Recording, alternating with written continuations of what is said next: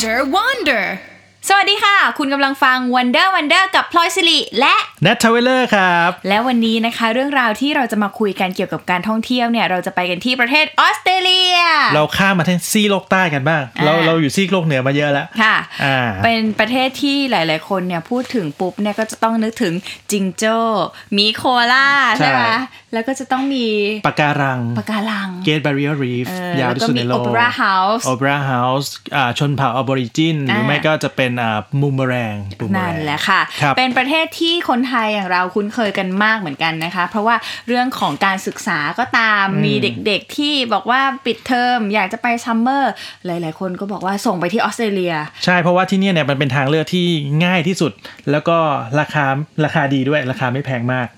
ดีกว่าไปอังกฤษ ดีกว่าไปอเมริกาค่ะตรงที่ราคาดีแล้วก็มันอยู่ใกล้ประเทศไทยอยู่ใกไงล้ใช่พอลูกเกิดเรื่องอะไรเนี่ย พ่อแม่สามารถบินไปช่วยได้ง่ายๆไงอ่าอืมพี่แนทเองเนี่ยก็เคยไปเรียนออสเตรเลียใช่ไหมตอนใช่เด็กๆเหมือนกันใช่ใช่ครับแล้วก็มีโอกาสได้ไปไปอยู่เหมือนกันไปอยู่มาประมาณ 3 เดือน เออ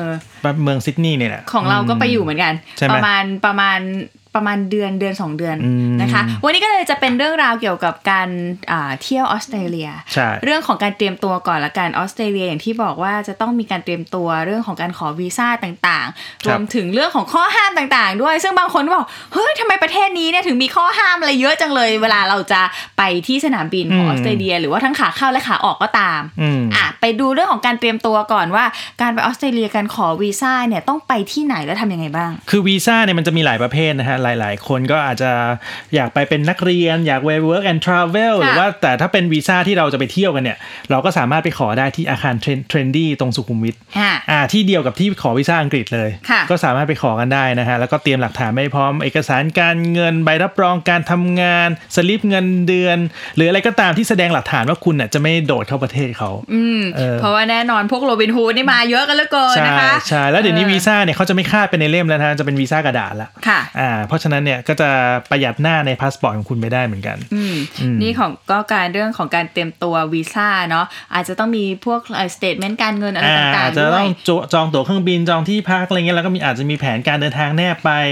ใบลางานอะไรเงี้ยครับค่ะก็จะได้หลักฐานจะแน่นๆนะฮะทีนี้พอพอได้วีซ่ามาปั๊บอ่าก็เตรียมบิน พอบินไปปุ๊บเนี่ย ถ้าไปที่ซิดนีย์เนี่ยจะไปลงที่สถานอ่าสนามบิน King Ford Smith ค่ะ ซึ่งสนามบินเนี่ยเป็นสนามบินมาตรฐานของของโลกเลย แล้วก็มีข้อห้ามเยอะมาก โดยเฉพาะอาหารเนี่ยเอาเข้าประเทศเขาไม่ได้นะ อาหารอย่างเช่น อาหารสมมุติว่าเรากินมาจากเอ่อเมืองไทยอืมอยากจะเอาไปกินต่อที่ออสเตรเลียโอ้โหสมมุติไปกินไกลจังเลย สมมุติเออซื้อเบอร์เกอร์มาพกใส่ไว้ในกระเป๋า ลงสนามบินปุ๊บอืมเบอร์เกอร์ของเราเข้าประเทศเขาได้ไหมไมไม่ได้ครับ เบอร์เกอร์เนี่ยนะ ไม่ได้อาหารแห้งปลากระป๋องไม่ได้เลย โอ้โห คือเขาจะมีบอกเขาจะมีพอเราไปปุ๊บเนี่ยเขาจะมีใบให้มาให้เราติ๊กว่าเรามีหนี่มีหนี่มีหนี่ไหมอะไรอย่างเงี้ยเสร็จแล้วเนี่ยพอไปปุ๊บจะมีคุณสุนัขเจ้าน้องหมาเนี่ยพันธุ์บีเกิลเนี่ยมามาดมอีกรอบหนึ่ง เพื่อจะดูว่าเอ๊ะมันมีสิ่งแปลกปลอมอะไรใช่อยู่ในกระเป๋าหรือเปล่า ใช่แต่หมาพวกเนี้ยเนี่ยเขาจะไม่รบกวนนักเอ่อผู้โดยสารนะครับเขาก็จะมาแล้วพอตรงไหนที่มีมีสิ่งแปลกปลอมอะเขาจะนั่งอยู่ตรงนั้นเลยค่ะแล้วเจ้าหน้าที่ก็จะมาขอตรวจกระเป๋า นี่เขามีข้อมูลเพิ่มเติมบอกว่าอืมอย่างออสเตรเลียเนี่ยคือมีสภาพแวดล้อมที่มีลักษณะเฉพาะตัวเองครับแล้วก็มีพืชแล้วก็สัตว์ที่ไม่อาจพบได้ในที่อื่นนะคะ เพราะฉะนั้นเนี่ยเวลาการมาออสเตรเลียเนี่ยเขาก็ยังต้องดูแลเรื่องของการปลอดเชื้อด้วย รวมถึงเขากลัวเรื่องของศัตรูพืชที่บอกว่ามาจากทั่วโลก แล้วถ้าสมมติเอาเข้าประเทศเขาเกิดแบบก็ไปไปว่าไปแผลเจริญเผยแพร่เชื้อโรคใช่ไหมเจริญเติบโตเออทำให้พืชผักเขาเสียหายอย่างเงี้ยเขาก็เลยบอกว่าต้องมีการจำกัดแล้วก็ตรวจตราอย่างเคร่งครัดเลยทีเดียว แล้วก็มีลิสต์สิ่งต้องห้ามมาเดี๋ยวเราจะลองอะไรอ่านแปลกๆบ้างอะลองมาดูสิอ่านกขนนกอืมผลิตภัณฑ์จากสัตว์ อันนี้สัตว์ปีก อืมอันนี้ก็เป็นพวกสัตว์ที่อาจจะกลัวไข้หวัดนกไงกลัวเออห้ามเข้าอยู่แล้วอ่าอีกอย่างหนึ่งคือเมล็ดพืช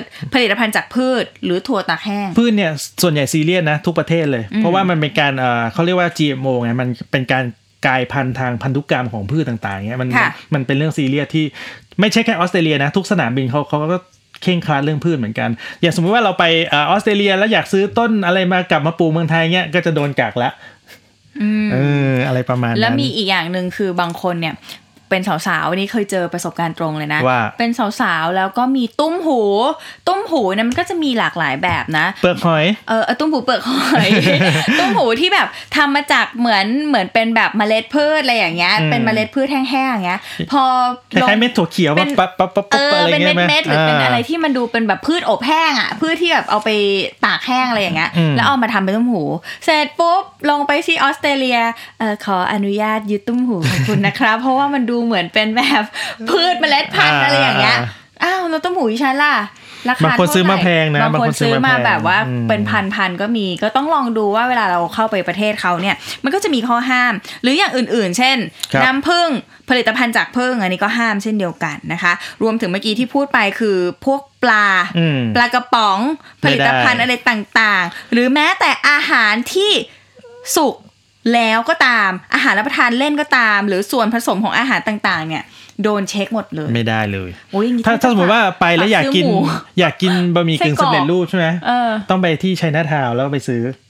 ืมอ ไวๆอ่าไม่ใช่สิบะหมี่กึ่งสำเร็จรูปก็จะตกซองละประมาณ 40 เซนต์ค่ะอะไรเงี้ยหรือว่า 1 ดอลลาร์ขึ้นไปอะไรเงี้ยครับก็เขาก็จะมีการนำเข้าที่ผ่านกระบวนการต่างๆ แล้วก็มีการตรวจเช็คแล้วเนี่ยปลอดภัยไอ้เข้าพวได้กไส้กรอกอีสานไม่พวกได้น้ำพงเลยน้ำพริกอะไรเข้าได้ไหมคืออันเนี้ยมีมีแต่มีในร้านอาหารไทยอ่าแล้วก็ในไทยทาวน์เนี่ยมีอยู่ค่ะเผื่อใครคิดถึงอาหารบ้านเราอะไรเงี้ยก็จะมีให้ให้ทานอยู่เหมือนกัน อืมนะอืมและอีกอย่างหนึ่งเนี่ยที่นอกจากจะเป็นเรื่องของอาหารแล้วเนี่ยนะคะครับเรื่องของ ดินและทรายใช่ผมเคยไปอันนี้ประสบการณ์ตรงเลยเขาจะมีใบมาให้ติ๊กว่า คุณมีรองเท้าที่ผ่านการเหยียบดินมาก่อนไหมเดี๋ยวนะเดี๋ยวนะรองเท้าที่ผ่านการเหยียบดินใช่แล้วรองเท้าคู่ไหนที่มันไม่เหยียบดินมาบ้าง คงเป็นรองเท้าที่แกะจากกล่องที่เปิดในร้านในสนามบินไงอ๋ออาถ้าเหยียบดินมาแล้วคือใช้แล้วพอพอติ๊กว่า yes ที่ ปุ๊บเนี่ยโดนเข้าช่องแดงทันทีแล้วโดนเปิดกระเป๋าทันทีเออตอนนั้นผมก็ซื่อไงรองเท้าตอนนั้นเหยียบดินยังมาแล้วยังเด็กๆไงก็อะไรต่อมาเราก็ตอบความจริงไงแล้วก็ติ๊กไปค่ะโดนลื้อกระเป๋าเลยจ้าแล้วถ้ารองเท้าที่ไม่เหยียบดินคือเดินในห้างนี้เหรอ ก็อาจจะเหยียบพรมอะไรอย่างเงี้ยไหมเอออแต่ว่าถ้าอย่างเงี้ยเขาก็จะขอตรวจเช็คได้เหมือนกันใช่ครับนะคะ เรื่องของรองเท้าติดดินติดทราย พวกหญ้าแห้งนี่ไงเครื่องประดับที่ทำจากฟางอืมเอออันนี้ก็อย่างที่บอกว่าพวกแบบสร้อยคอสร้อยข้อมืออะไรต่างๆคือเอาง่ายๆถ้ามันมีโดเช็คอะไรที่มันเป็นชีวภาพไม่ว่าจะเป็นพืชหรือเป็นสัตว์ หรือเป็นอาหารต่างๆ เนี่ยงดเลยห้ามเอาเข้าประเทศอะไรเงี้ยเอาเอาเอาแบบนี้ดีกว่าให้ให้เข้าใจว่า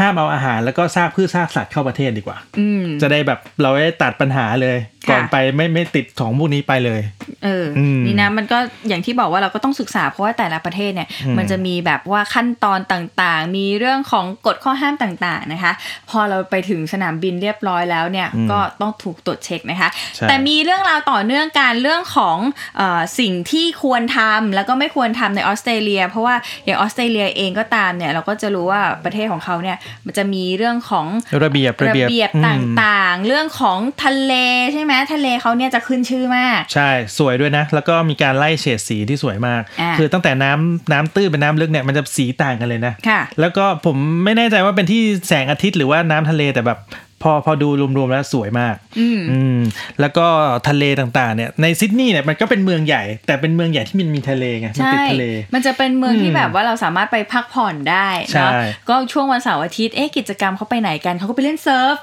ใช่ไหมไปอยู่ชายทะเลไปว่ายน้ำกันก็เป็นแบบบรรยากาศที่สบายๆนะคะครับแต่ว่ามีเรื่องของ อีกอย่างหนึ่งที่เราอยากจะเตือนนะคะอืมเกี่ยวกับเรื่องของกฎกติกามารยาทในการที่เราไปเที่ยวออสเตรเลียเนี่ยมันต้องระวังอะไรบ้างอืมข้อหนึ่งเลย เขาบอกว่าถ้าเราเห็นป้ายเตือน ริมทะเล ริมชายหาด เราต้องระมัดระวังเป็นพิเศษอืมป้ายเตือนของเขาเนี่ยมันจะมีหลากหลายแบบใช่ไหมมันมีแบบเตือนฉลามเอออ่ามีเหมือนกันนะ เพราะว่าเอ่อออสเตรเลียเนี่ยเป็นประเทศหนึ่งที่ฉลามชุมมากเหมือนกันอืมแล้วก็ฉลามนี่ก็เป็นจุดขายในการท่องเที่ยวเหมือนกันอะไรค่ะเงี้ยแต่เวลาคุณไปอะเขาจะมีอวนอยู่เขาจะมีอวนลากอยู่ในในในทะเลอะฮะในบอนไดบีชก็ตามหรือแมรี่บีชก็ตามเวลาคุณไปเล่นน้ำเนี่ยให้อยู่ภายในอวน อย่าออกไปข้างนอก บางคนเปรี้ยวไง ใช่ว่ายถ้าน้ำแข็งเปรี้ยว ถ้าออกไปข้างนอกเนี่ยเขาไม่รับประกันความปลอดภัยไงเออเออ นี่แหละ มันค่อนข้างอันตรายอยู่เยอะ อย่างเช่น อย่างทะเลไทยของเราเนี่ย มันจะไม่ค่อยเจอแบบสัตว์ร้าย ไม่ค่อยเจอฉลาม ไม่ค่อยเจออะไรที่มันดูอันตราย แต่ว่าอย่างทะเลออสเตรเลียเนี่ยค่อนข้างที่จะแตกต่างกันมากแล้วคก็รับมีอันตราย เช่น ฉลามจระเข้อืมแมงกะพรุนอืมหรือแม้กระทั่งกระแสน้ำใช่ อันนี้อันนี้ สำหรับคนที่ชอบเล่นเซิร์ฟนะค่ะต้องต้องระวังตัวเองให้ดี คือถ้าสมมุติว่าเรียนได้เรียนเถอะอ่าเพราะผมเคยเคยลองแล้วไงไปแบบไม่เรียนเนี้ยเหรอไปแบบไม่เรียนคิดว่าแบบเอ้ยมันง่าย ๆ แบบขวักน้ำไปเดี๋ยวก็ขึ้นมายืนปึ้งเท่เลยอืมไม่ได้นะฮะ โดนคลื่นดูดไปนะ ระวัง แล้วคลื่นดูดไปแล้วมันอันตรายมากเลยนะอันตรายมันมากดูดไปแล้วมันจมไปเลยแล้วไม่มีใครช่วยเราด้วย ใช่แล้วตอนนั้นนี่แบบแบบเกือบไม่ได้มาพูดให้คุณผู้ฟังได้ฟังอะ คือแบบเป็นตะคริวแขนซ้ายแขนขวาแล้วก็ขาซ้ายอะเหลือขาขวาข้างเดียวอะที่ไม่เป็นอะโอ้ยอันตรายมาก แล้วถ้าผมหล่นจากบอร์ดวันนั้นอะ ไม่ได้มาพูด มันเป็นเหตุการณ์ที่ฝังใจมากเลยใช่ทีเดียวใช่เพราะฉะนั้นต้องเรียนครับ เพราะว่าค่ะเรียนไปเถอะไม่ไม่เอ่อลงทุนนิดหน่อย แต่คุณเป็นไปไปตลอดเนี่ยมันก็จะสนุกนั่นแหละอืมแล้วก็นอกจากนั้นเนี่ยอ่าเวลาเราทำกิจกรรมอะไรเนี่ยก็ควรที่จะเรียนนิดนึง แล้วก็เรื่องของป้ายเตือนอย่างที่บอกว่าไม่ควรละเลยเลย เพราะว่าความสำคัญของป้ายเราจะสังเกตได้ว่าชายหาดของออสเตรเลียมันจะมีป้ายแปะไว้ตลอดเลยใช่แล้วก็จะบอกเขตด้วยว่า ตรงเนี้ย เขตว่ายน้ำอ่าแล้วสักพักหนึ่งมันจะมีธงแดงใช่ไอ้ธงสีแดงๆเนี่ยมันเป็นธงที่ปักเตือนนักท่องเที่ยวว่า ห้ามไปห้ามข้ามไปอะไรอย่างเงี้ยนะคะ ไม่งั้นเนี่ยมันก็อาจจะเกิดอันตรายอย่างที่เราบอกว่ามันจะมีสัตว์ต่างๆ ที่อยู่ดีๆ มันอาจจะมาก็ได้อืมหรือมันอาจจะแบบว่าว่ายเล่นอยู่แถวนั้นก็ได้ มันก็อาจจะทำให้เกิดอันตรายนะคะ อย่างที่บอกว่าออสเตรเลียเนี่ยเป็นสถานที่ที่สวยงามเหมาะแก่การพักผ่อนอืมแต่ก็ต้องระวังเรื่องของ ป้ายเตือนที่ริมชายหาด ใช่ แล้วก็เวลาไปที่ชายหาดอีกอย่างหนึ่งที่คุณควรสังเกตคือธงสีเหลืองแล้วก็แดงอืมมันคือ lifeguard ครับค่ะเวลามีเรื่องอะไรเนี่ยให้ให้แบบตะโกนไปทางนั้นอ่าหรือหรือแบบวิ่งไปทางนั้นอะไรเงี้ย สีเหลืองๆอะเหลืองแดงเออเหลืองแดง lifeguard ถ้าดูหนังเรื่อง Baywatch จะประมาณนั้นเลยโอ้โหอ่ามีมีเพลงเบย์วอชขึ้นเลยไหมใช่อะอันนี้คือเรื่องของของการไปทะเลที่อืมออสเตรเลียนะคะ อีกอย่างหนึ่งเนี่ยเอ่อเรื่องของสัตว์ที่ออสเตรเลีย อย่างที่เราเคยเจอกันเนี่ยในในในภาพยนตร์ครับหรือว่าในสารคดีในข่าวต่างๆ เนี่ย มันก็จะมีหลายหลายสัตว์หลายหลายอย่างที่มีอะเฉพาะที่นี่โดที่ยมีเฉเฉพาะพาะออสเตรเลียโดยเฉพาะ แล้วปรากฏว่าเราก็นึกว่า โอ้โหอ่ามันน่ารักจังเลย เข้าไปเล่นกันมาหน่เข้าอยไปเล่นดีกว่าหมาดิงโก้เซลฟี่ได้ไหมหมาดิงโก้นี่เหมือนบางแก้วบ้านเรา เอออะแต่ไม่มีขนนะ แต่ก็แบบ เข้าไปเย็บไปแย่เลยนะ เพราะว่าเขาเป็นสัตว์ป่านะหมาดิงโก้หน้าตาเป็นไง คล้ายๆหมาหมาไทยบ้านเราเลยเออที่เดินตามท้องถนนอะค่ะแต่มันจะเป็นสีน้ำตาลอ่อนค่ะ อ่า แล้วก็ ใช่เหมือนไหมเหมือนไหมเหมือนหมาไทยบ้าเหมืนอนหมาเราไทยเลมายกแต่จริงแต่ๆมันแล้วเนี่ยมันมันน่าเป็นรักหมานะป่าใช่ป่ะเป็นหมาป่าเป็นหมาป่า แล้วจะเจอตามที่ไหนอะคะ ก็เจอตามพวกเอ่อนอกเมืองครับที่เป็นเป็นทุ่งอะไรอย่างเงี้ยเพราะว่าคนออสเตรเลียส่วนใหญ่เนี่ยเขาอาอาศัยตามรอบขอบขอบทวีปอืมคือประเทศเขาคือทวีปนี่แหละตรงกลางเป็นตรงกลางก็จะเป็นทะทะเลเลททรารายยเออเขาจะอยู่พวกตามทุ่งหญ้าทะเลทรายต่างๆอะไรเงี้ยอะ ถ้าเจอก็พยายามอย่าเข้าใกล้เราก็อุ้ยน้องหมาน่ารักจังเลย มากินข้าวไว้ลูกอะไรอย่างเงี้ยมาตัวเดียวไม่พอบางทีเรียกฝูงมาอะเละคือเขาบอกจะเจอไอ้พวกหมาป่าดิงโก้นะคะ อยู่บริเวณที่เราออกไปแบบปิกนิกนอกเมืองอะไรต่างๆ นานาเนี่ยใช่เขาจะก็จะพบเห็นเยอะอืมเอมีอพวก national park เนี่ยอืมค่ะมีมีอยู่ แต่อย่าลืมว่า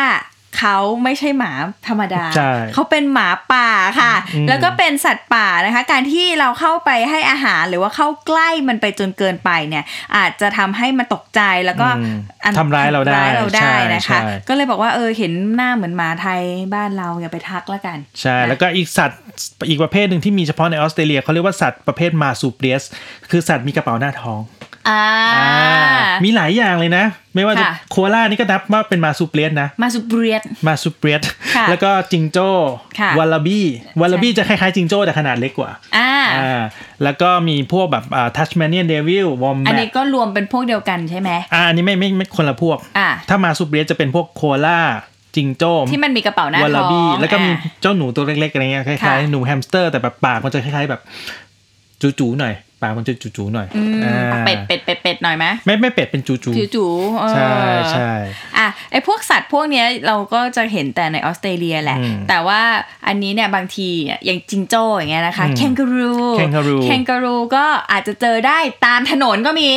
มีมีหรืออาจจะเจอในสวนสัตว์ก็มี มีสวนสัตว์ส่วนใหญ่ของเขาเนี่ยเขาไม่ได้จะไม่ได้เหมือนเขาดินบ้านเราที่อะที่เป็นกงๆนะเขาจะแบบเป็นพื้นที่ปล่อยเปิดให้อิสระ open เลเลยยไม่ว่าจะมีพวกนกอีมูนกกระจอกเทศจิงโจ้นี่ปล่อยให้เดินเล่นอิสระเลยค่ะ แต่ทีเนี้ยมันก็จะมีเรื่องของกฎ ข้อระวังในเรื่องของการเล่นกับจิงโจ้เหมือนกัน จิงโจ้มันดูเป็นสัตว์น่ารักก็จริงนะ แบบถ้าเป็นตัวเล็กๆ น่ารัก แต่ว่าถ้าเจอจิงโจ้ตัวใหญ่ ใช่พวกเรดแกงการูเนี่ยกล้ามใหญ่หน่อยนะใช่ใช่ดูเป็นแบบจิงโจ้เล่นเพาะกายเล่นเวทอย่างเงี้ยอืมมันจะมีความเป็นแบบสัตว์ป่าค่อนข้างที่จะเยอะมาก แล้วนี่ก็เป็นประสบการณ์จริงที่ของพลอยอืมอืมไปที่ออสเตรเลีย แล้วโดนจิงโจ้ถีบมาเรียบร้อยเจ็บแล้วไหมค่ะเจ็บไหมแรงไหม แรงแต่โชคดีที่จิงโจ้ตัวนั้นเนี่ยมันอืมถีบโดนกระเป๋า มีกระเป๋าอ๋อดิฉันก็มีกระเป๋าหน้าเหมือนกัน เหตุการณ์มันไปทำอีท่าเกิดไหนไปทำอีท่าไหนเข้าข้างหน้าหรือเข้าข้างหลัง เข้าข้างหน้า เข้าข้างหน้าเหรอเข้าข้างหน้าอ่าอ่าอ่าเหตุการณ์มันเกิดขึ้นที่สวนสัตว์แห่งหนึ่ง ซึ่งอย่างที่บอกว่าจิงโจ้เนี่ยเขาก็แบบอืมอยู่ในสวนในสถานที่ต่างๆเขาก็เอาอาหารเอาอะไรไปเล่นกับจิงโจ้ได้ใช่ไหมอืมสวนสัตว์เขาก็ให้เราเข้า แต่ว่าด้วยความที่จิงโจ้ตัวนั้นมันคงแบบอารมณ์ไม่ดีอยู่คนยังหงุดเข้าหงิดไปเล่นเยอะอะอืมเออแล้วก็เป็นจิงโจ้ที่ไม่ได้ตัวใหญ่มากเป็นจิงโจ้เด็กอืมแล้วทีนี้เนี่ยก็เดินเข้าไปคนข้างหน้าเนี่ยเพิ่งเซลฟี่ไปเรียบร้อยละอืมแล้วก็เดินเข้าไป แล้วก็ไปแบบโอ้ขอจับหน่อยจับไปจับมาขอเซลฟี่หน่อยสักพักหนึ่งเนี่ย มันเริ่มอารมณ์ไม่ดี แล้วมันก็ยกขาของมันเนี่ย ยันกับมันเอามันเอาขาหน้าของมันเนี่ยอ่าๆเกาะไหล่เราก่อนจ้ะให้เราตายใจว่ามันจะเซลฟี่กับเรา มันเกาะไหล่เหมือนแบบมีความเป็นมิตรอ่าพอมันเกาะไหล่แล้วเสร็จปุ๊บมันเอาขาสองข้างที่อยู่ที่พื้นนะคะไอ้ขาใหญ่ๆนั่นนะนะใหญ่ๆเนี่ยอ่ายันมาข้างหน้าเลยแล้วถีบตัวออกไปอย่างเงี้ยหัวทิ่มไหมหัวทิ่มไหมดีนะหัวไม่ทิ่มนะอ๋อเออแล้วเราก็โดนตรงตรงหน้าท้องเราพอดีอืมแต่ว่าตรงนั้นเนี่ยมีกระเป๋าสะพายอยู่อ๋อก็เลยก็โชคดีไปโชคไม่จุกปไม่จุกใช่แต่ว่าอืมเราก็เลยแบบเดี๋ยวก่อนเห็นหน้าแบลๆแบบนี้อืมแต่มันก็ถีบเราได้เช่นเดียวกัน ใช่อย่างอย่างตัวพวก Tasmanian Devil เห็นในดูนิตูนนี่มันไม่ได้แบบน่ารักแบบนั้นนะมันก็จะน่ากลัวนิดนึงคือมันมันจะเป็นเขาเรียกว่าเดวิลเพราะมันมันกินทุกอย่างที่ขวางหน้าอืมอืมเพราะฉะนั้นเนี่ยเวลาไปเนี่ยก็อย่าไปแหย่แล้วกันเห็นมันตัวเล็กๆเนี่ยอย่าไปแหย่ค่ะครับ นะแล้วก็นอกจากนี้เนี่ยอย่างที่บอกว่าอ่ากลับมาที่จิงโจ้อืมจิงโจ้เนี่ยเป็นสัตว์ที่เรียกว่าหาได้ง่ายมากในออสเตรเลีย และถ้าเราขับรถไปตามถนนไกลๆอย่างเงี้ยอืมก็จะเห็นแบบจิงโจ้กระโดดข้ามถนนบ้างก็มี หรือว่าขับมีคนขับไปชนจิงโจ้ก็มีเช่นเดียวกันมีมีมันก็อันตรายเหมือนกันเวลาที่ขับรถมาเร็วๆ แล้วก็จิงโจ้กระโดดข้ามอะเนาะคือจิงโจ้เป็น เป็นสัตว์ที่มีประชากรเยอะมากในออสเตรเลีย คือคล้ายๆกับที่ออสอ่าที่นิวซีแลนด์ที่มีแกะเยอะกว่าประชากรคนอะอ่าอ่าอะไรประมาณนี้จิงโจ้ก็เยอะเยอะมากเหมือนกันแต่ว่าจุดเริ่มต้นของคำว่าจิงโจ้เนี่ยมันก็มีความตลกเหมือนกัน ที่มันเป็นเรื่องเล่าว่ามีชาว Aborigin ใช่ไหมอ่าใช่มีชาวตะวันตกมาแล้วก็มาถามชาว Aborigin ว่าไอตัวเนี้ยมันคืออะไรเพิ่งเคยเห็นอะไรเงี้ยเออชาว Aborigin ก็บอกว่า kangaroo kangaroo อ๋อ ตัวเนี้ยเหรอ kangaroo อ่า kangaroo แต่แต่ แต่ kangaroo อะไรภาษาอะ Aborigin เขาบอกว่า แปลว่า ฉันไม่เข้าใจที่นายพูด อ้าว แกงกะลูแปลว่าฉันไม่เข้าใจ แต่ชาวตะวันตกก็รู้สึกว่าอ๋อไอตัวนี้เรียกว่าแกงกะลูใช่เออก็เลยเรียกกันมาก็เลยทับศัพท์จมาเป็นแกงการูเออแกงกะลูใช่ แต่ว่าเป็นภาษาอบอริจินก็แปลว่าไม่เข้าใจไม่เข้าใจที่นายพูดเลยเออเนี่ยมันก็มีเรื่องฮาๆเกิดขึ้นนะเนาะแต่ว่าก็ต้องระวังเรื่องสัตว์ป่าที่ที่อยู่ในออสเตรเลียเนี่ยเราก็ต้องมีวิธีการเล่นกับมัน หรือว่าวิธีการเข้าถึงมันเช่นใช่เดียวกันใช่ค่ะ มีต่อเนื่องในเรื่องของอ่า ข้อระวังอื่นๆและการเรื่องของมารยาทต่างๆ ซึ่งน่าสนใจเลย เราเพิ่งทราบเหมือนกันว่าแต่ละประเทศเนี่ย เวลาเราไปอือฮึกินข้าวร้านอาหารอย่างเงี้ย บางประเทศให้ทิปได้ บางประเทศไม่ควรให้ทิปครับหรือบางประเทศพอให้ทิปแล้วเขามองหน้าว่าให้ทำไมอ่าอย่างออสเตรเลียเราเป็นต้องประเภททำตัวหลังแบบฮะไนประเภทหลัง ให้ทำไม ให้ทำไมเหรอ ใช่ บริการดีให้ไม่ได้เหรอ ไม่ไม่ให้ เพราะว่าเขาเขาถือว่าเขาอะได้ได้รับของค่าอาหารค่าบริการอยู่ในอยู่ในค่าอินคลูที่คุณจ่ายไปเรียบร้อยแล้วอื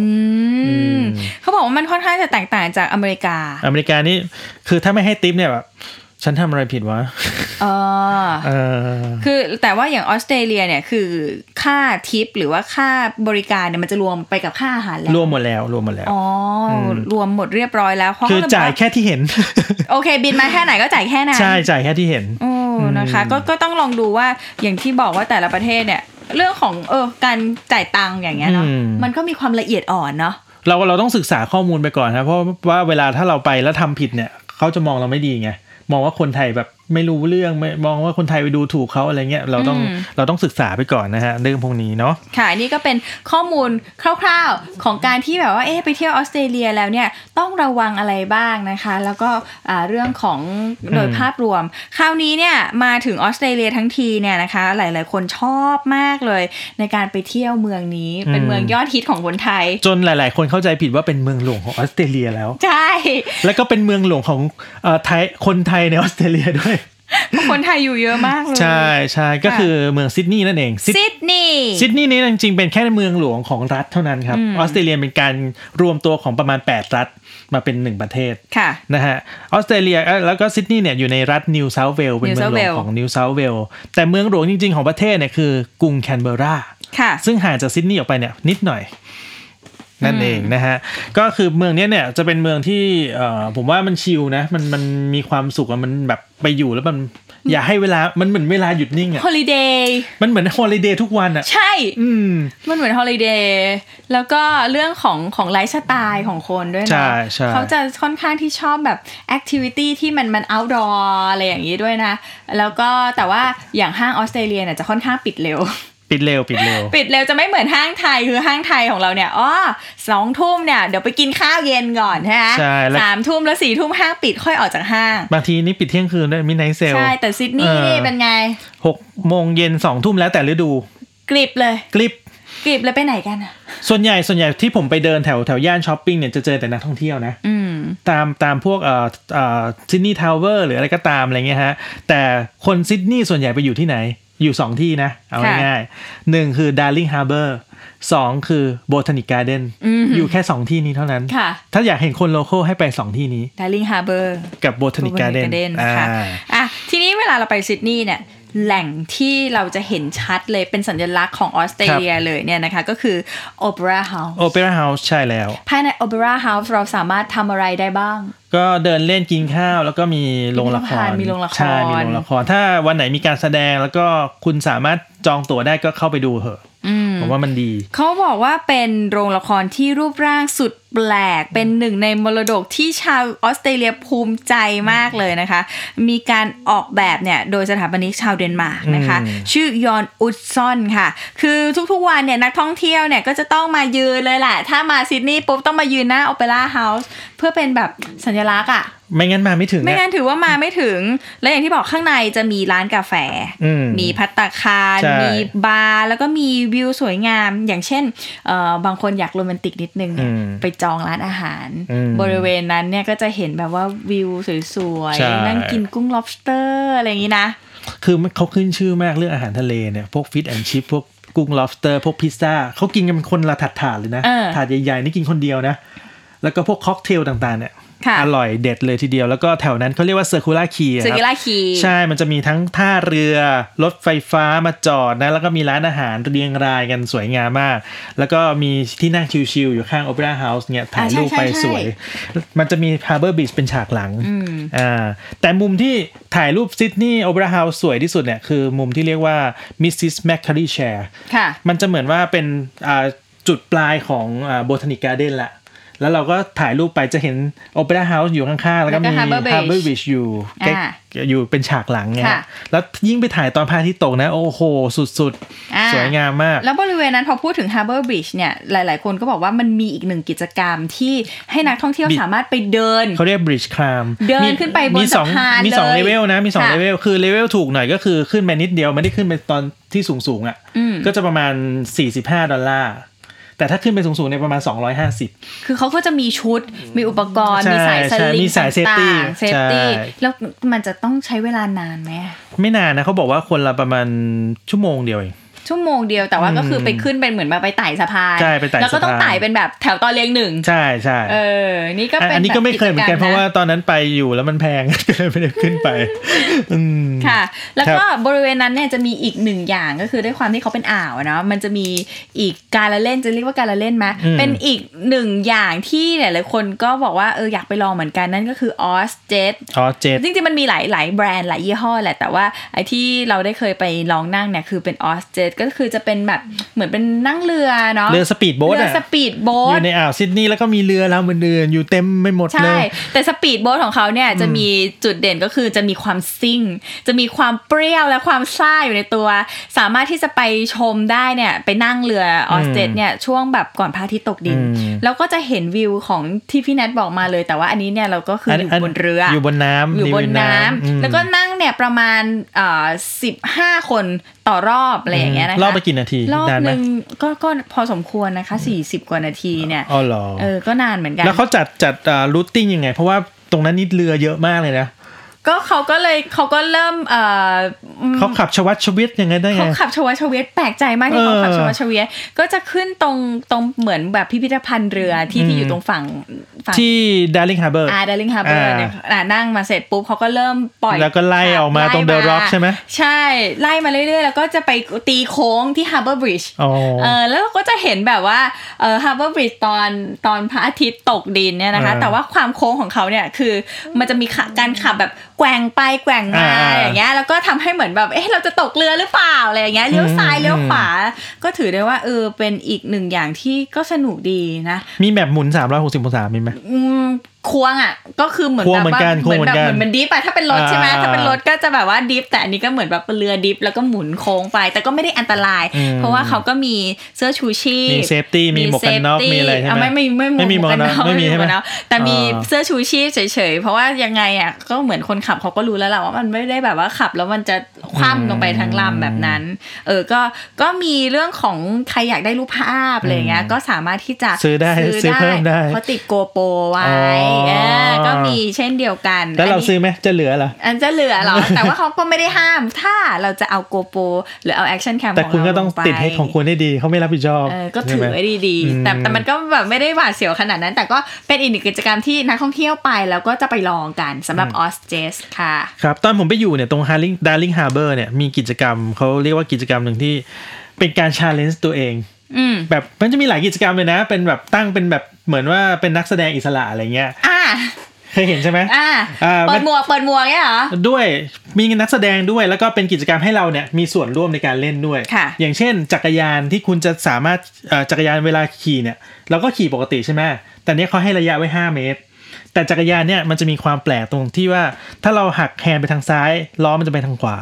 หักแฮนด์ไปทางขวาล้อมันจะไปทางซ้าย ถ้าคุณสามารถประคองจักรยานของคุณเนี่ย ผ่านเส้น 5 เมตรเนี่ยไปได้ เขาให้คุณ 50 เหรียญอืมเขาจะมีแบบเนี้ยเยอะมากกิจกรรมที่แบบให้คุณได้เล่นแบบเนี้ยเยอะมากอยู่ตรงบริเวณ Darling Harbor ค่ะอืมถ้าใครไปก็มีความสามารถหน่อยก็ลองดูได้เออมันจะมีปีนป่ายมีหลายอย่างเยอะมาก ตอนนะเย็นๆนะ ใช่คืออมเขาจะมีกิจกรรมช่วงเย็นๆเนี่ยมันเป็นเสน่ห์อย่างหนึ่งนะอืมที่เราจะสามารถที่จะแบบมาเดินชม พระอาทิตย์ตกดินกินข้าว กินข้าว แล้วก็เดินดูคนนั้นคนนี้มาเปิดหมวกทำกิจกรรมอะไรต่างๆ เยอะแยะเลยใช่แล้วก็มีการ hang out กันตรงนั้นใช่ก็สวยงามมากนะฮะก็เป็นอีกหนึ่งบริเวณที่น่าไป แล้วตรงนั้นก็จะมีอควาเรียมด้วย ซึ่งสวยมากค่ะๆตอนนี้เปลี่ยนเป็น Sea Life ละ Sea Life อ่าเมื่อก่อนเป็นซิดนีย์อควาเรียมเดี๋ยวนี้เปลี่ยนเป็น Sea Life ซิดนีย์ละค่ะครับอีกย่านหนึ่งที่เราชอบก็คือย่าน The Rocks The Rock ย่านชุมชนที่เก่าแก่แล้วก็เป็นเสน่ห์อีกหนึ่งแห่งของซิดนีย์ที่นี่จะเต็มไปด้วยอาคารเก่าๆ แล้วก็มี museum art museum ต่างอืมๆมีแกลเลอรี่คือที่เอ่อที่ออสเตรเลียเนี่ยเขาจะเด่นเรื่องของแกลเลอรี่นะใช่ใช่จะเขามีศิเขาเขาชอบศิลปะมาเขาชอบศิลปะแสดงภาพ วาดสีน้ำมันบ้างเป็นภาพ art ในแกลเลอรี่ต่างแล้วมีตลาดด้วยๆอืมมีตลาดนัดวันเสาร์อาทิตย์นะ แล้วก็ไอ The Rocks เนี่ย คือบริเวณแรกที่เจมส์คุกกัปตันเจมส์คุกอะมาจอดเรือที่นี่ เข้ามาเลยใช่ไหมใช่ ตั้งแต่สมัยที่แบบว่าตามหาว่าเอ๊ะนี่มันล่าอาณานิคมล่าอาณานิคมอ่านี่นี่คือทวีปอะไรนี่คือที่ไหนใช่เจมส์คุกเข้ามา ตรงนั้นมา ปล่อยสมอเรือตรงนั้นเลย อ่าเนี่ยเขาแล้วเขาจะมีนี่ไงพิพิธภัณฑ์เรือ ใช่เออแล้วก็มีเรือของเจมส์คุก มีมี เป็นแบบเรือกัปตันเจมส์คุกเออใช่ไหมใช่ เรือลำนั้นแหละ เป็นไงบ้างเจมส์คุกเข้ามาที่อ่าวปุ๊บ ก็มามายึดยึดมายึดหัวยึดหัวหาดไล่พวกอะบอริจินอะไรเงี้ย ก็คือก็คือจริงๆแล้วอังกฤษเนี่ยก็ยุคนั้นก็จะมีหลายประเทศที่เขาล่าอาณานิคมกัน อังกฤษสเปนโปรตุเกสฮอลันดาอืมซึ่ง อังกฤษเนี่ยก็จะมาโซนนี้ค่ะออสเตรเลียนิวซีแลนด์เสร็จทั้งหมดอืมก็จะเป็นเจมส์คุกทั้งหมดค่ะ นะฮะก็ก็มาทอดสมอแล้วก็ตั้งประเทศขึ้นมา แล้วมาอยู่ตรงนี้เลย The Rocks นี่เข้ามาจุดแรกจุดแรกเลยนะตรงนี้แหละ และทีเนี้ยพูดถึงบริเวณนั้นเนี่ยที่อ่าวเนี่ยมันจะมีอืมเรือของเจมส์คุกส์เนี่ยนะคะกัปตันเจมส์คุกเนี่ยข้างในเรือเนี่ยเขาจะเป็นการจำลองว่าในสมัยก่อนเนี่ยเรือเนี่ยเขามีอะไรบ้างอืมเข้าไปข้างในมันจะเป็นห้องกัปตันเล็ก ๆ อยู่ข้างในใช่ป่ะอืมแล้วก็จะเป็นห้องที่เขา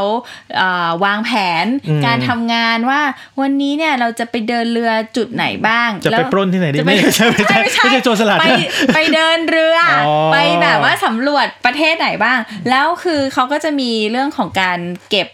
ผลิตภัณฑ์ พืชพันธุ์ต่างๆ อะ เข้ามาอยู่ในเรือ อ๋อ ของแต่ละประเทศของแต่ละประเทศเผื่อแบบที่นี่ไม่มีเครื่องเทศที่เราชอบกิน ใช่ เราก็จะเก็บมา แล้วก็จะเก็บมาในห้องเนี่ยห้องกัปตันเนี่ยเขาก็จะมีห้องกินข้าวห้องประชุม แล้วเขาก็จะเขียนว่าพืชเนี่ยได้มาจากประเทศไหนไอ้พืชนี้คือพันธุ์อะไรเป็นเหมือนแบบศึกษาด้านของแบบชีวะด้วยอืมเอออันนี้ก็จะเป็นเรือของกัปตันเจมส์คุกที่เขาจำลองไว้แล้วก็จอดไว้อ๋ออันนี้ไม่ใช่ของจริงใช่ไหมจำลองใช่ไหมจำน่าจะเป็นการจำลองมากกว่านะคะอะโอเคเดอะล็อกเนี่ยแหละเออ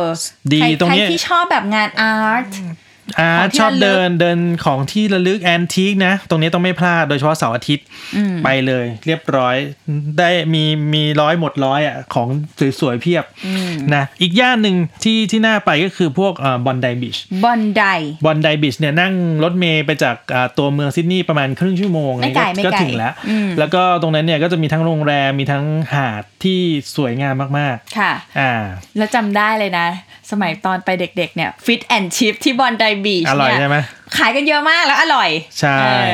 แล้วก็ผมชอบไปว่ายน้ำที่บอนไดบีชทุกทุกวันเสาร์อาทิตย์ แล้วก็ค่ะมันจะมีเนินเขาหนึ่งที่อยู่ด้านด้านซ้ายของหาดอืมมันจะเป็นเขาเรียกว่านูดบีชนะฮะนูดฟังไม่ผิดใช่ไหมคะ nude beach บีชเออถ้านูดแปลว่าไม่ใส่เสื้อเปล่าคะเอาพยักหน้าเลย เป็นไงคะ อารางชางเลยครับเราสามารถเข้าไปได้หรือว่ามันแล้วจะต้องไม่ไม่ต้อไม่งมีmember เปล่าไม่ไม่ไม่ต้องมี member มันมันมันมันไม่ได้เป็นเขาเรียกว่าชายหาดซะทีเดียวนะ แต่มันเป็นโขดหิน ซึ่งเขาก็มาถอดบราแล้วก็อาบแดดกันอะไรเงี้ยอืมผมก็แบบด้วยความเป็นเด็กก็ไม่ค่อยอยากไปแถวนั้นหน่อยอะแต่แบบ เท่าที่ก็จำความได้คือก็ไปมันทุกอาทิตย์อะก็ไป nude beach แถวนั้นเลยโอ้นะที่ Bondi Beach ก็มีแล้วมีอีกที่หนึ่งที่เขามีเนี่ยนะคะก็คือ Bondi Icebergs นั่นเองนะคะ เป็นจุดที่เป็นเรียกว่าเป็นสระว่ายน้ำติดทะเลอืมเออเนี่ยโอ้โห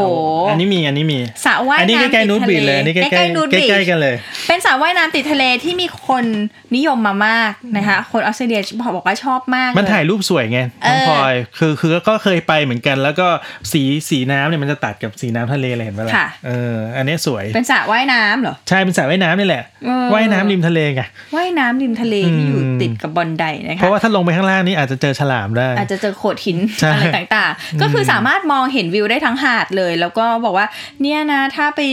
จิบเครื่องดงเครื่องดื่มถ่ายรูปมาก็จะเป็นที่ที่สวยอีกที่หนึ่งเหมือนคืกัอนนะคือคะคนซิดนีย์เนี่ยถ้าเขาไม่รู้ว่าเขาจะไปปิกนิกที่ไหนเนี่ยเขาไปที่นี่ ใช่ อีกอย่างหนึ่งที่คนซิดนีย์ชอบคือเรื่องของการปิกนิกปิกนิกชอบเขาจะมากเป็นแบบเอ่อธรรมเนียมเลยนะอืมว่าวันหยุดเสาร์อาทิตย์ปุ๊บเราจะไปไหนกันดีนะ โอเค เดี๋ยวเราทำข้าวกล่องออกไป แล้วก็ไปนั่งริมชายหาดไปนั่งกินข้าวนั่มางในเป็นครอบครัวในสวน Botanic Garden แบบเนี้ยเลยริมอ่า Darling Harbour คือจะเห็นแต่คนปิกนิกปิกนิกปิกนิกอะเออแล้วก็จะมีเออมีอะไรนะมีเป็นเอ่อเสื่อ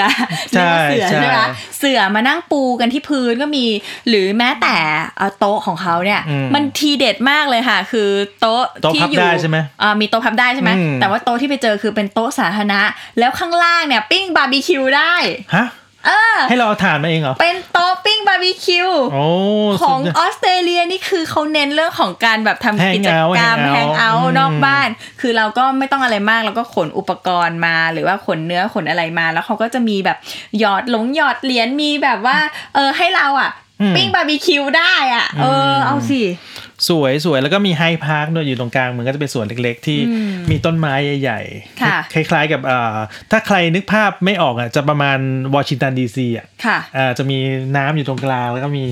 มีสวนอนุสาวรีย์ใหญ่ๆสวยๆ ใช่อันอันนี้ก็อันนี้ก็เจ๋งเหมือนกันค่ะ นี่คือที่เที่ยวออสเตรเลียที่ซิดนีย์เนี่ยแค่ซิดนีย์ก็นี่นี่คือเราแค่แบบเกริ่นมานี่โอ้โหอีกหลายที่เลยนะคะ ยังมีอีกหลายที่เลยฮะเพราะว่าจะมีนอกเมืองอีกมีสวนสัตว์อีก ใช่สวนสัตว์ที่ดังพูดถึงเรื่องสวนสัตว์ละกันไปซิดนีย์ทุกคนพูดถึงสวนนี้แน่นอน Taronga Zooใช่ Taronga Zoo เป็นสวนที่จะต้องนั่งเรือจาก Circular Quay นะครับไปที่สวนสัตว์แห่งนี้ และคุณสามารถสัมผัส สัตว์เนี่ยได้ใกล้ๆ ไม่ว่าจะเป็นจิงโจ้ยีราฟหรือว่าโคอาล่าก็สามารถอุ้มได้เหมือนกันอ่าเพราะปกติแล้วออสเตรเลียบางรัฐเขาห้ามอุ้มโคอาล่าใช่ค่ะอืมซึ่งซึ่งมันก็จะมีการจำกัดเนาะอย่าง New South Wales อืมอันเนี้ยอุ้มได้ใช่อุ้มได้อ่าแต่ว่าบางรัฐก็อย่างที่บอกว่าดูได้อย่างเดียวแต่ห้ามอุ้มใช่เขาก็จะมีเรื่องของการดูแล พันธุ์ของโคอาล่าด้วยเหมือนกันนะคะ เพราะโคอาล่านี่ก็ก็เชื่องช้ามาก แล้วก็ใกล้จะแบบว่าหายากแล้วอะเขาเขาอนุรักษ์นะเพราะว่ามันมันมันเป็นเหยื่อของของสัตว์อื่นด้วยคือโคอาล่าเนี่ยโคล่าเนี่ยอืมมัวแต่เคี้ยวกินแล้วก็นอนใบยูคาลิปตัสเนี่ยใบยูคาลิปตัสเออแล้ว activity ของโคอาล่าคือกินกับนอน ใช่ ไม่ทำอะไรเลย สบายนอนวันละเออยี่สิบชั่วโมง นั่นแหละค่ะโอ้โหอืมนะ แต่ว่าที่ Taronga Zoo เนี่ยนะคะ ก็จะมีสวนสัตว์เนี่ยมีสัตว์เนี่ยมากกว่า4,000ตัวเยอะแล้วก็ต้องใช้เอ่อเวลาสักหน่อยหนึ่งในการที่จะเที่ยวเนี่ยนะคะ แต่ว่าเราก็สามารถอย่างที่บอกว่านั่งเฟอร์รี่มาก็ได้ใช่มาทางรถยนต์ก็ได้นะคะรถยนต์แต่ว่าต้อแต่งว่าข้าม Harbour Bridge ไปใช่แต่ว่าโดยที่แบบใครอยากได้วิวสวยๆนั่งเฟอร์รี่มาดีกว่าเรื่องเฟอร์รี่สวยกว่านั่งกว่าเฟอร์รี่แป๊บเดียว 12 นาทีก็เข้ามาที่สวนสัตว์เลยเนี่ยนะคะ ซึ่งแน่นอนว่าสวนสัตว์ไฮไลท์เนี่ยเขาก็จะต้องมีแบบโซน มีโคล่าอืมจิงโจ้เนี่ยนะคะ ก็มาแล้วก็ต้องมาให้ได้ แต่ว่าอีกอย่างหนึ่งก็คือจะมีพวกแบบยีราฟใช่ไหมใช่ อันนี้ใกล้มาก ยีราฟตัวใหญ่ ตัวใหญ่ให้อาหารได้ใกล้มากอืมแล้วก็อีกโซนหนึ่งที่ผมชอบจะเป็นโซนแบบงูพิษอะไรเงี้ยงูแบบงูพิษกลางคืนอะไรเงี้ยเออสัตว์แบบกลางคืนก็ก็เจ๋งเหมือนกัแล้วนน่าสนใจว่าที่นี่ค่ะเขาเปิดให้นักท่องเที่ยวเนี่ย สามารถมากางเต็นท์นอนนะจริงเหรอกางเต็นท์นอนภายในสวนสัตว์ได้ด้วยนะ คืออารมณ์เหมือนกับเราอยู่ในทุ่ง แล้วก็มีสัตว์อยู่อะไรอย่างนี้ด้วยนะคะ อันนี้ก็ลองติดตามได้ เพราะว่าเขาจะมีข้อมูลเพิ่มเติมในเอ่อเว็บของทารองกาซูเหมือนกันบอกสามารถนอนในสวนสัตว์ได้ คือกิจกรรมหลักของการมาออสเตรเลียนะ ผมสรุปให้ง่าย ๆ ก็คืออมมาปิกนิกมาชมธรรมชาติชมสัตว์ที่เราไม่เคยเห็นค่ะอันเนี้ยแค่นี้ก็มีความสุขแล้วนะ นี่แหละ อันนี้ก็เป็นตอนแรกของเราในการมาเยือนออสเตรเลียกับซิดนีย์นะคะ แต่ว่าตอนอื่นๆโอ้โหออสเตรเลียยังมีที่เที่ยวอีกเยอะเลย ไม่ว่าจะเป็นการดำน้ำอืมก็เด่นเด่นนะการ advenเจอร์ก็เด่น ใช่ adventure ก็เด่นอืมแล้วก็เรื่องของสัตว์ต่างๆ ก็เด่นอืมโอ้โหเยอะมาก แล้วคือนี่คือยังแค่แค่แค่เมืองเดียวนะ แค่เมืองเดียวยังไม่ออกไปไหนเลยนะเนี่ยยังไม่ออกไปไหนเลย เราจะมีเรื่องของการไปเกาะอืม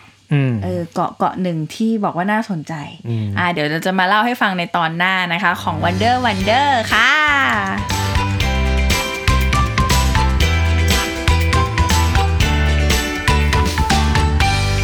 Wonder, wonder.